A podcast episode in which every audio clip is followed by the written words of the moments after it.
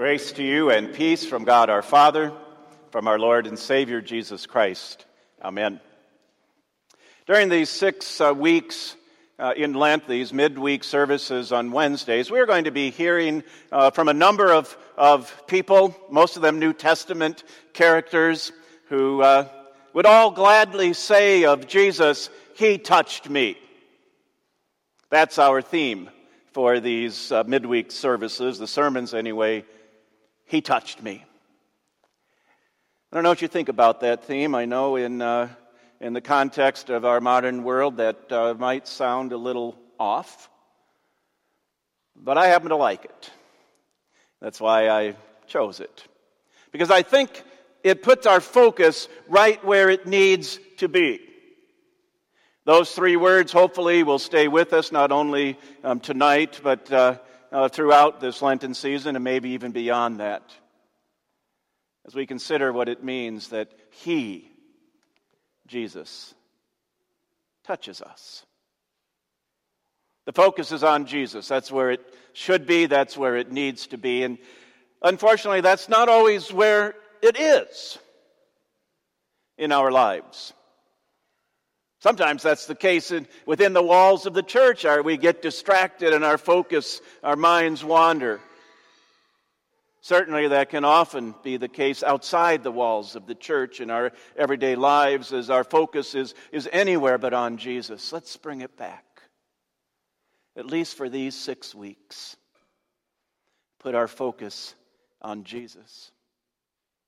And remind ourselves that, that He touches people. Touch is a good thing, it's a necessary thing, it's a wonderful thing. When Jesus touches us, he moves us and he changes us. How great it is to say of Jesus, He touched me. As I said, during the next, starting next Wednesday, we'll be hearing from a, a, New Testament character, a different one each week, who, who tells us about his experience with Jesus and how Jesus touched him. And tonight, we're going to hear from somebody else who can gladly say, He touched me. And that somebody else is me.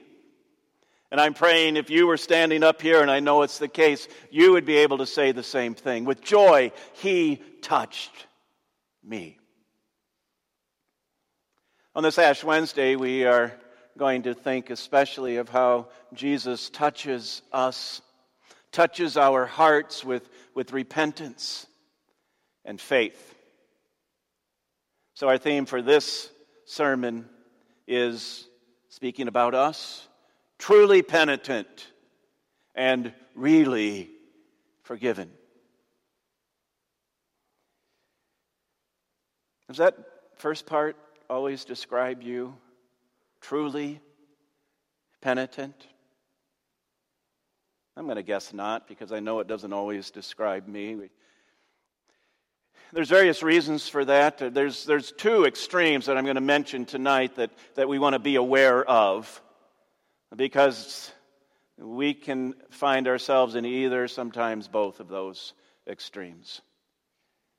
Sometimes we're not really penitent. We don't actually feel real guilt. This is on your, uh, your sermon outline, by the way. We don't feel real guilt. The second one is that we don't feel relief from guilt. You see, those are two opposites, and, and sometimes maybe we're on, on one of those extremes, and, and other times the other. Why might it be that we don't feel real guilt always? Well, for one thing, it's because it's not a pleasant feeling. And we'd love to find a way to avoid it or to ignore it or to excuse it. And so maybe we'll say or think something like, well, I'm a sinner. Sin is what sinners do. No big deal. Except God would say otherwise.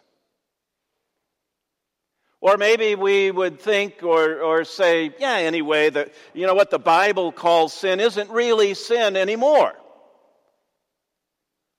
Except, you know, we can, we can only fool ourselves for so long, and then the hard truth comes crashing down on us, and the, and the guilt feelings come flooding in. And sometimes then we don't feel relief from guilt. There's several reasons for that as well. One of them is we know we don't deserve to be forgiven, and, and so sometimes it's really just hard to imagine that God would do that for me. And maybe sometimes, since we know that the punishment that we have, that we have deserved punishment for our sin, maybe we think we'll punish ourselves by wallowing in that guilt. But, but none of that is what being truly penitent is all about. The Lord speaks to us through the prophet Joel, and, and he gives us two words that help us to understand what, what it means to be truly penitent. The first is rend, R E N D. The second is return. The Lord says through Joel, rend your hearts. You know what it means to rend, don't you? It means to tear it in half. No wonder it's so hard to be truly penitent. It hurts.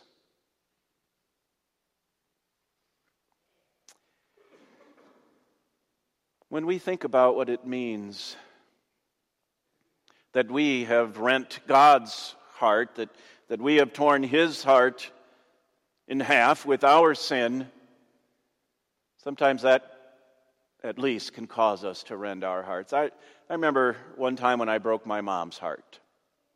Now, I was a pretty good kid. I really was.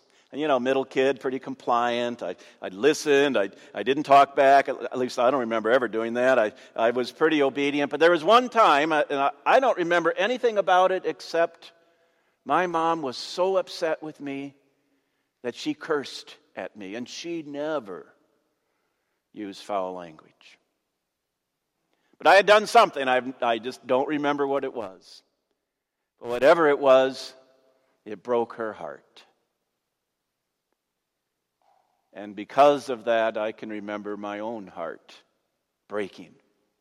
Didn't want to disappoint her, didn't want to let her down, and, and yet I had. And that's the way it can be with us rending our hearts as we understand what it means that God's heart is broken by our sin. In your sermon outline, it, it says something about uh, uh, both uh, reflecting and affecting. And what I mean by that is what we do reflects who we are in Jesus. We are children of God, loved by Jesus. And, and we reflect that fact when we rend our hearts because we are sorry for hurting him. But what we do also affects who we are in Jesus. When we don't rend our hearts, when we have no, no brokenness over our sin, that can have a devastating effect on our faith as, as our hearts now can begin to harden rather than to soften. And it's not then that Jesus loves us less because, because we haven't repented. No, not that at all. It's not that Jesus loves us less, it's, it's that we, his love means less to us. Which is why Joel tells us to rend our hearts. That's, that's one word for repent. Another word is return. He says that a couple times. Return to me with all your heart. Return to the Lord your God. To sin is to walk away from God. To repent is to return to Him. Just to stop sinning, to stop listening to our own desires, to stop trusting ourselves, and to get back to trusting God, asking Him for forgiveness. Here again, what we do reflects who we are in Jesus. When we know His love, we return to Him in true repentance because we know that He will receive us and welcome us back. And again, what we do also affects who we are in Jesus. When we return to Him, our, our hearts are softened by that action and our faith is strengthened by His deep love shown to us every time. The, the kind of love that, that Joel describes when he says of God, He is gracious and merciful, slow to anger, and abounding in steadfast love, that He relents over disaster. All of that is talking about being forgiven, really forgiven. St. Paul puts maybe just a, a, little different perspective on that for us in the epistle lesson today. He gives us another word for, for being forgiven, and that is to be reconciled, to be, to be brought back, to be at peace with God. And just think about what that means. You know, in a sense, it's God coming to us unilaterally disarming himself and, and saying, I, am not going to fight you anymore. We're not going to be at war. I am at peace with you. And then you remember what, what Paul's appeal was in the epistle lesson when he says, God's reconciled to you. And then he says, You be reconciled to God. Know that peace which, which no one can really know except through faith. As we return to God and are reconciled to Him knowing that we are really forgiven. The way that the young man in, in the gospel reading tonight was. I always wonder when I read that or, or when I hear that read, what did that man think when what Jesus said to him was, Son, your sins are forgiven? I kind of hear him saying, and this isn't recorded in the Bible, I don't know what he said, but I kind of hear him saying, well, well, thanks, but you know, I really came for you to heal me. And yet Jesus did what was most important when he said to him, Son, your sins are forgiven. And then to show that they were really forgiven and that Jesus had the authority to forgive them, then he did the easy thing take up your, your mat and, and, and go home. That was easy for Jesus to do. In order to forgive his sins and ours, Jesus knew that it was going to be hard, that, that he would have to die. But because he did die and rose again, what do we know? We are really forgiven. Because we know that, we can be truly penitent. And then remember that we are really forgiven. And if that doesn't touch us, I don't know what will. I'm not going to say amen yet. That's the end of that part of the sermon. But now we're going to put into practice the theory that, uh, that I just preached about for 13 minutes. I'm going to ask you to turn to page 151 in the hymnal. And some of you are going to be tempted not to do that. Well, we know that we say the confession of sins all the time. But I'm going to warn you at the morning service and at the 5 o'clock service, people got caught each time, and I wasn't trying to do that, so I'm warning you. Um, we're, gonna, we're going to read together the confession of sins that we use so often, maybe too often in a sense because we don't think about it. So we want to think about it a little bit tonight, which means, and here's where people got caught, and it happened at various places with various people, so if it happens to you, don't feel bad, you're in good company.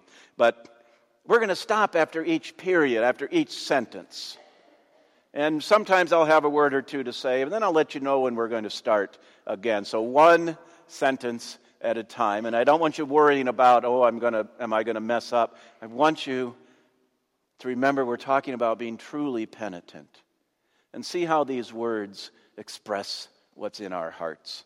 The first sentence we'll read together, please. Most merciful God, we confess that we are by nature sinful and unclean. We're sinners. But that's not an excuse to sin. This is an acknowledgement of how deep the problem is. We continue. We have sinned against you in thought, word, and deed, by what we have done and by what we have left undone. Maybe you can think of a few examples of each of those things, what we have done and what we have left undone in your own life.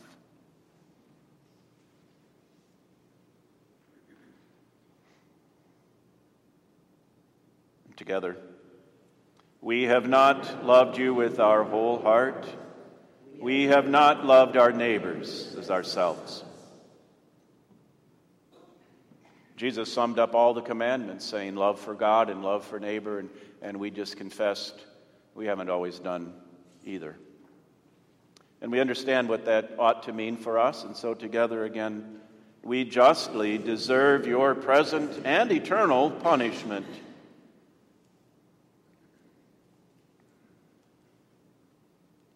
God's eternal punishment is too horrible for us to consider or to fathom, and and so we ask for mercy, and we do that now.